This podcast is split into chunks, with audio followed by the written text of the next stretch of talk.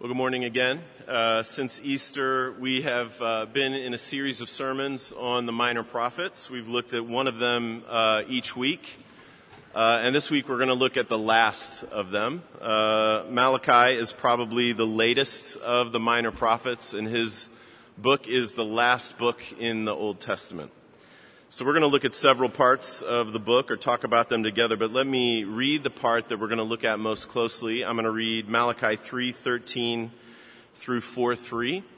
It's printed in your order of worship. You can follow along there or in a Bible, or you can just listen as I read from Malachi 3 and 4.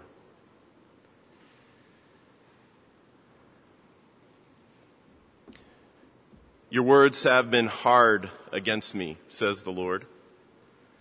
But you say, How have we spoken against you? You have said, It is vain to serve God. What is the profit of our keeping his charge or of walking as in mourning before the Lord of hosts? And now we call the arrogant blessed. Evildoers not only prosper, but they put God to the test and they escape. Then those who feared the Lord spoke with one another the Lord paid attention and heard them. And a book of remembrance was written before him of those who feared the Lord and esteemed his name. They shall be mine, says the Lord of hosts, in the day when I make up my treasured possession, and I will spare them as a man spares his son who serves him. Then once more you shall see the distinction between the righteous and the wicked, between the one who serves God and who does not serve him. For behold, the day is coming, burning like an oven, when all the arrogant and all evildoers will be stubble. The day that is coming shall set them ablaze, says the Lord of hosts, so that it will leave them neither root nor branch. But for you, who fear my name, the Sun of Righteousness shall rise with healing in its wings. You shall go out leaping like calves from the stall. And you shall tread down the wicked, for they will be ashes under the soles of your feet on that day when I act, says the Lord of hosts. This is God's word, and it's given for our good. Let me pray for us.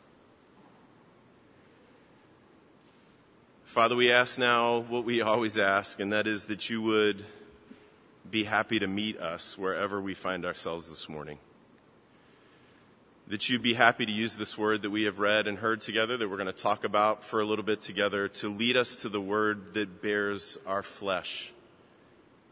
Lead us to Jesus, the final, perfect, most beautiful word, and show us his grace and change us by it. Meet those of us who are here and hungry and thirsty and ready. Meet those of us here this morning who don't even know why we're here Meet those of us who have faith and those of us who don't. Meet us where we are and show us the grace of Jesus. And we pray it in his name. Amen. Well, in uh, September of 2017, Vanity Fair published an article by Rich Cohen, and it was called Why Generation X Might Be Our Last Best Hope. Uh, for what it's worth, I don't think he made a very convincing case for his thesis. And to be honest, I don't even know if he was trying to be serious in his thesis, but there was a lot in that article to chew on if you're interested in uh, generational stuff and how it affects our workplaces and relationships and culture. So here's how Rich Cohen described my generation, Generation X, the last generation, he says, that knows how to fold a newspaper and take a joke. All right? This is how he described us. He says, My generation turned out, quote, like Humphrey Bogart in Casablanca. We've seen everything and grown tired of history and all the fighting. And so we have opened our own little joint at the edge of the desert. The last outpost in a world gone mad, the last light in the last saloon on the darkest night of the year, cynical, wised up, and sane. We had seen what had become of the big projects of the boomers as that earlier generation had seen what had become of all of the big social projects. As a result, we could not stand to hear the utopian talk of the boomers, and we cannot stand to hear the utopian talk of the millennials. We know that most people are rotten to the core, but some are good. Proceed accordingly. If you know me, I want to say if you've heard any of my preaching over the years, then it will not be a surprise to you that there is, lot, there is a lot in what I have just read to you that feels true to me. I'm not saying that I'm proud of, about that, about myself, or that it's a very helpful posture. I'm not even saying that you should find it a compelling way to walk through life. I'm just saying that it is for my generation. It is a product of the shared experiences and shared education and shared history during a particular moment in time. And what it ends up being is that my gut tells me that most organizations, most movements should not be trusted. And then my brain confirms that that's true. It takes about two minutes for me to see through most things or feel like I have seen through most things. Cynicism, disaffection, irony, detachment. This is my generation's security blanket. And I know that I am not alone. I know that there are many of us here this morning who share that outlook, either directly or indirectly. Even if you don't walk through life the way that I and my cohort walk through life, you know someone who does, and you probably love somebody who does. And so here's what I'm asking this morning Does this help me to follow Jesus? Or does it hurt it? What am I supposed to do with this in the flesh and blood of my everyday life? What am I supposed to do with this? And if there is an antidote, what is it? And I ask those questions this morning for one reason, and that reason is this Malachi. Malachi is a withering little pill of a book. It is rough. If you've been with us through any of these sermons on the minor prophets, then you know that rough is not something to be unexpected in the minor prophets, but Malachi has gotten under my skin this week. Malachi wrote and he preached long after God's people had returned from exile. We can't know for sure, but it could have been as many as a hundred years after God's people returned from exile. So all of the initial enthusiasm, all of the initial excitement, all of the initial energy of that utopian social project of reconstruction has not just faded, it is largely now forgotten, especially as the first group of people who returned have begun to die off. The temple had long since been rebuilt. The people had long ago left the everything is new and great way of looking at things and entered into this is just how life is and its rotten way of looking at things. Corruption and indifference had crept into the worship into the, of the te- in the temple. It had crept, crept into the life of the priests. Injustice against the poor, against the sojourner and the stranger had ramped up, and with these things, a creeping disaffection and cynicism had made its way into the common life of the people, and you can hear it all over the place in Malachi. The book of Malachi is made up of six dialogues with God, and throughout these dialogues, God begins them by saying something that is true and important. And each of them continue with the people responding to God with indifferent questioning. In the first one, this is literally the first one out of the gate. God says, I have loved you. And the people say, How have you loved us? in another, which is about the priests who had become callous in their work and they were just going through the motions and they didn't care and it made the people not care. God says to them, O priests, you have despised my name. And they respond flippantly, How have we despised your name? God asks the people to return to him. He begs the people to return to him, and they say, How do we return to you? God says his people are robbing him in worship by bringing these lame sacrifices and not meeting their obligations, and they say, How have we robbed you? And in the passage that we read together, God says, Your words, your words have been hard against me. And they say, How have we spoken against you? Each time, God wants to speak with his people about something that is incredibly important, something that matters, something that is for their good and for their flourishing. He talks to them about his love for them, his fatherhood over them. He talks about this callous worship that's just going through the motions. He talks about their unfaithfulness in marriage, the abandonment of their spouses. He talks about injustice to workers and injustice to sojourners, and each time they answer with this knowing, sneering, indifferent question How have you loved us? we have seen everything, God, and we've seen right through it, and we're tired. So, The book of Malachi is never going to make anyone's list of most inspirational scripture passages. But we need to hear it. People like us need to hear it. It is given for our good. I need to hear it. It is like a mirror to me.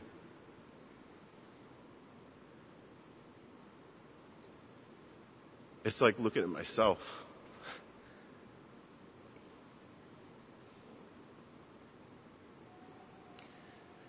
And it makes me wonder what will crack that mirror? What will give me something more beautiful to look at? Better to look at? What does faithfulness, what does faithful following of Jesus look like for a people who feel like they can see through everything and who probably rightly know there is not much to be trusted in this world? What is it that allows people like us to believe not in a utopia that is made with our own hands, not in a utopia that is crafted after our own image, but to believe in the world remade and in people remade as God intends them to be. What does it take? And that brings us to the part of Malachi that we read together. It starts in verses 13 through 15 of chapter 3. It is the final dialogue of the book, and it begins like all of the other dialogues with God saying something important. He says, Your words have been hard against me.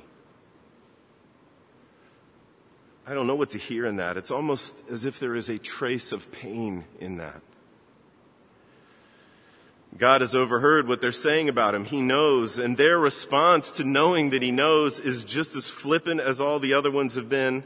How have we spoken against you, God? And here's the answer that comes. This is what God has heard his people say. They have said, What is the profit of keeping his charge? What is the profit of walking around as in mourning before the Lord of hosts? I mean, just look around, God. Take a look around at this place. We are calling the arrogant blessed. Evildoers not only prosper, but they put you to the test and you let them escape the weight of those words is incredibly clear. I think God's people are saying, what is the point? This whole thing is just completely absurd. It doesn't really matter what we do. We can keep the commandments. We can worship like you told us to worship and life does not get any better and people neglect you and you don't seem to care. In fact, they seem happy and blessed. We have seen God through this whole ridiculous, absurd charade. You don't care, God and neither do we. And before we distance ourselves too much from this, I think it would be good to ask if we see ourselves in it. I mean, we may not have said those words, but maybe we have thought those thoughts. God, what is the point of my fidelity? What is the point of my chastity? What is the point of my faithfulness to this sexual ethic that you hold your people to. I do what's right and I'm lonely. God, what's the point of all of this in my work? I don't cut corners. I don't walk all over people. I work incredibly hard, but I cannot catch a break in this place. And that jerk always gets the recognition. God, why do I have to keep loving that friend who keeps hurting me? What is the point of that? Why do I keep doing that? I take the hit again and again and again, and she never changes, and I feel like a doormat. God, what's the point of coming every Sunday to worship? I do what you tell me to do. I'm faithful, but it doesn't seem like you are. It feels like it's been months since I've heard from you. And church, listen to me. Listen. The poison of that is not in the questions. The poison is not found in those questions. The Psalms are filled with questions just like that those kinds of questions. Those kind of questions in the Psalms are a model for us, probing, insistent, painful questions to God about what He is doing in this world and what He's doing in our lives. God invites us to join in the argument with Him. But that's the point, church. It is with Him. With Him. The Psalms ask these kind of questions, these kind of painful, tearful, angry questions with the open and sincere hands of faith. The poison, the poison is in the cynicism. The poison is in the resignation. The poison is in the disaffection. The poison is in allowing ourselves to believe the fantasy that we've seen through God and we've got Him figured out. The poison is in the quitting. The poison is in the abandonment. The poison is in the detachment and the irony. Opening our own little joint at the edge of the desert where the only thing in the world that I trust is me.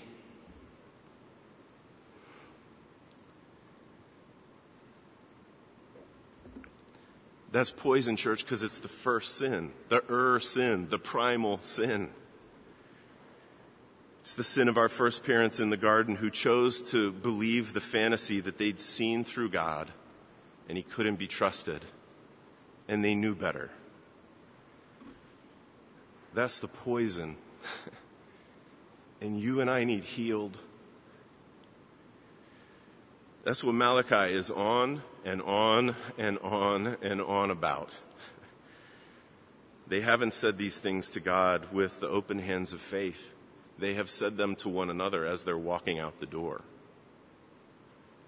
It is wildly short sighted, but we are pretty much experts at short sighted. So Malachi lays all of this out there just like he has five times before, and then something strange, something different happens, at least in the context of this book. He breaks out into a narrative all of a sudden. It's the only narrative that exists in the book of Malachi, and here's how it starts in 316. It just says, Then those who feared the Lord spoke with one another. I mean, it's like uh, the prophet has finally broken through to somebody, at least to this group, those who fear the Lord. Now, that phrase occurs a lot in the Old Testament the fear of the Lord, the fear of the Lord. The fear of the Lord is the beginning of wisdom. It's like a refrain in Scripture, and it's as beautiful as it is easily misunderstood. To fear the Lord does not mean to be terrified of Him, like He's going to squash us or something. That's not what scripture means when it talks about fearing the Lord. To fear God is to live life in reference to God, aware of his faithful presence. To fear God is for me to live my life indexed to God. I fear God when I make His existence the thing around which my life is ordered, and not just when I'm happy, and not just when I'm content, and not just when I'm at peace but also when I am angry and upset and confused. I order my life around him when I feel also resigned and cynical and disaffected. I fear God, we fear God when we consciously live all of our life in reference to God and who He is. In other words, when I open my hands to Him as best as I can.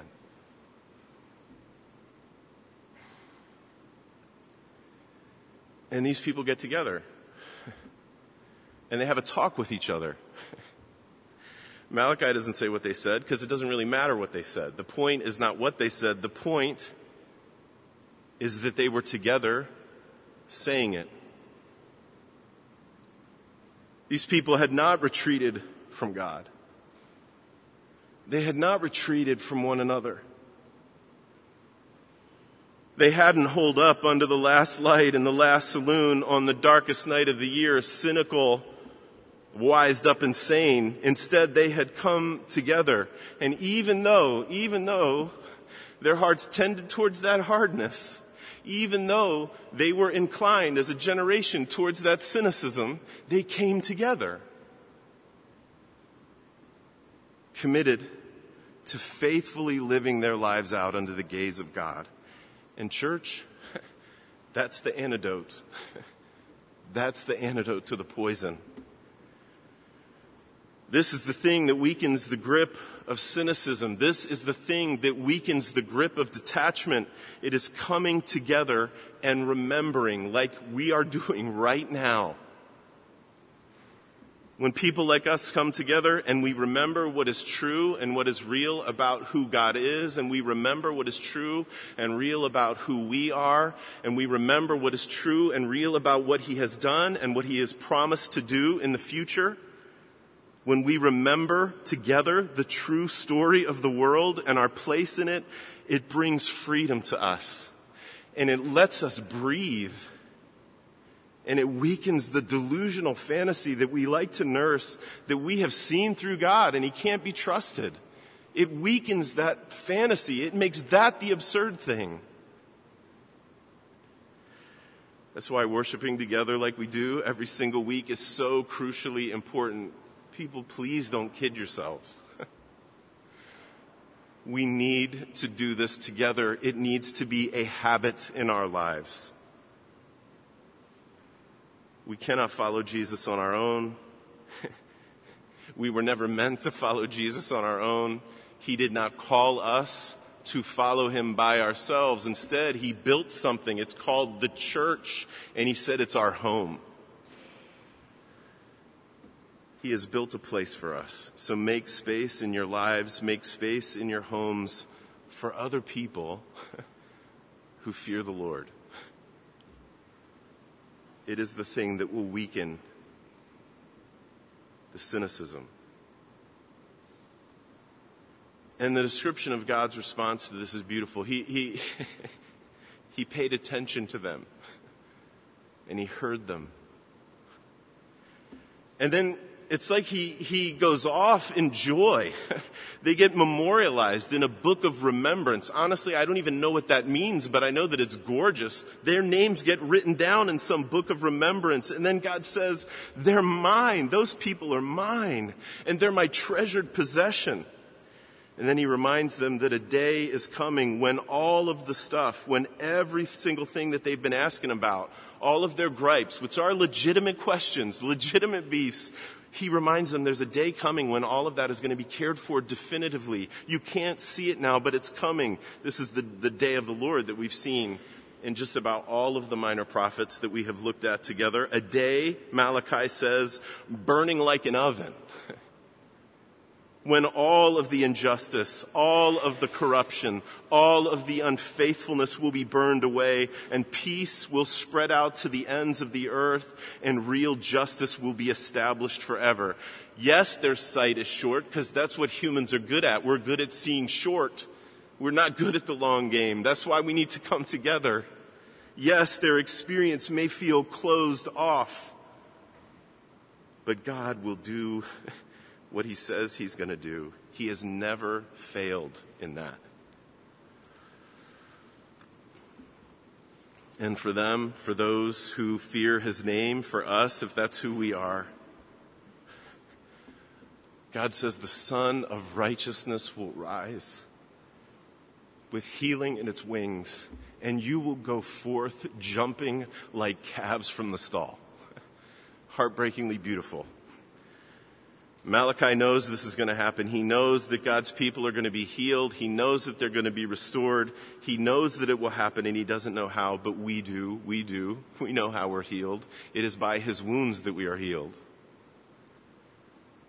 The incarnation, the life, the death, the resurrection, the ascension of our elder brother Jesus is the Son of righteousness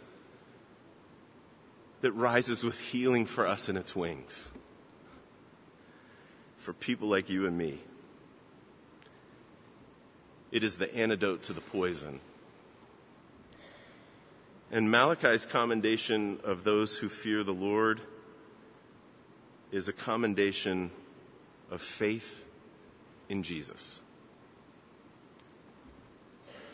So let us together fear him and let us together cling to him by faith. Let me pray for us.